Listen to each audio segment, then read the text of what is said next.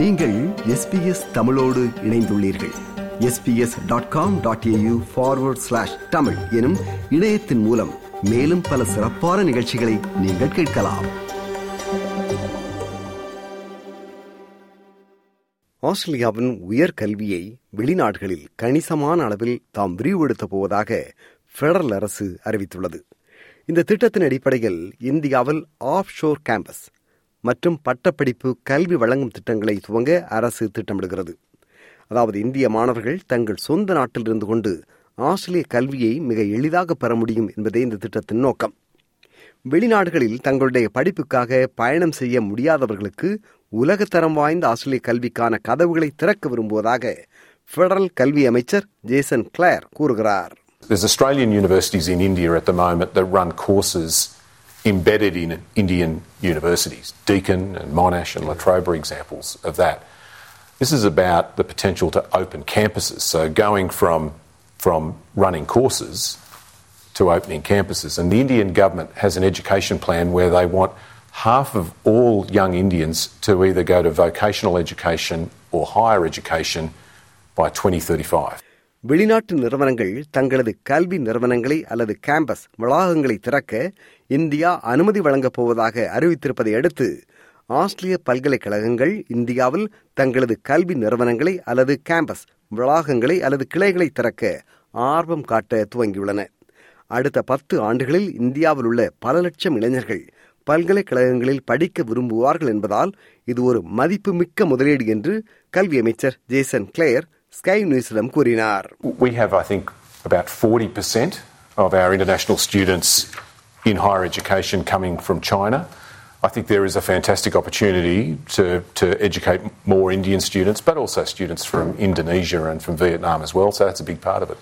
இந்திய பல்கலைக்கழகங்களில் ஏற்கனவே பாடப்பிரிவுகளை நடத்தும் ஆஸ்திரேலிய பல்கலைக்கழகங்கள் தற்போது இந்தியாவில் உள்ளன என்றும் டீக்கன் மோனாஷ் மற்றும் லா ட்ரோப் ஆகிய பல்கலைக்கழகங்கள் இதற்கு எடுத்துக்காட்டுகள் என்றும் அமைச்சர் ஜேசன் கிளேர் குறிப்பிட்டார். ஆஸ்திரேலியாவுக்கு சீன மாணவர்களை ஈர்க்கும் ஒற்றை பார்வையிலிருந்தும் உயர்கல்வி படிக்கும் எங்களின் சர்வதேச மாணவர்களில் நாற்பது சதவீத பேர் சீனாவிலிருந்து வருகின்றார்கள் என்றும் இப்படி சீன சர்வதேச மாணவர்கள் மீது அதிக நம்பிக்கை வைப்பதிலிருந்து விலகி ஆஸ்திரேலிய பல்கலைக்கழகங்கள் தங்களை இந்தியாவில் விரிவுபடுத்த இந்த புதிய திட்டம் உதவும் என்றும் அமைச்சர் ஜேசன் கிளேர் குறிப்பிட்டார்.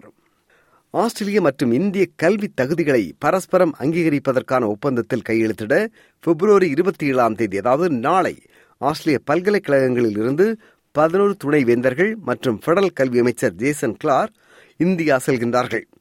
ஆஸ்திரேலியாவில் தங்கி கல்வி கற்க இயலாத பல இந்திய இளைஞர்களுக்கு ஆஸ்திரேலிய கல்வி இந்தியாவில் தரப்படும் திட்டம் வரவேற்கக்கூடிய ஒன்றாக மாறலாம் என்று சர்வதேச மாணவர்களின் கவுன்சிலின் ஆஸ்திரேலியாவின் தலைவர் யோகேனா சோல்டனு கூறுகிறார் It's not always about um, the ability to pay for studying. It's also getting your visa approved, paying for the additional visa costs, being away from family as well is a very big part of it.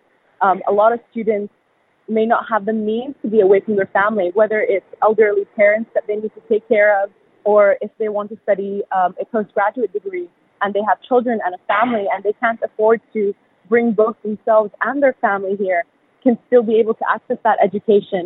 படிப்பதற்காக ஒருவர் Australia வந்து தங்களின் குடும்பத்திலிருந்து விலகி இருப்பது இனி தவிர்க்கப்படும் முதுகலை பட்டம் படிக்க விரும்புகின்றவர்கள் அவர்களுக்கு குழந்தைகள் மற்றும் குடும்பங்கள் இருந்தால் அவர்களால் தங்களையும் தங்கள் குடும்பத்தையும் இங்கு அழைத்து வர முடியாது என்பதால் இப்படி ஆஸ்திரேலிய கல்வி இந்தியாவில் துவங்குவது நல்லதாக இருக்கும் என்கிறார் சோல்ட்னபூர் இந்தியாவின் முதல் ஆஸ்திரேலிய பல்கலைக்கழகங்களில் குஜராத்தில் அமையும் உலங்காங் பல்கலைக்கழகத்தின் வளாகம் ஒன்றாக இருக்கும் என்று அமைச்சர் கிளேயர் கூறுகிறார் மட்டுமல்ல இது ஒரு அற்புதமான வாய்ப்பு என்று உலங்காங் பல்கலைக்கழகத்தின் துணைவேந்தர் அலெக்ஸ் ஃப்ரீனோ குறிப்பிடுகிறார் Uh, our ambition is to be in India and on the ground and teaching our first course by September uh, this year. So the first courses we'll be delivering are in IT applied to finance, and we know that there's a shortage of labour and skills in Australia in, in the IT sector.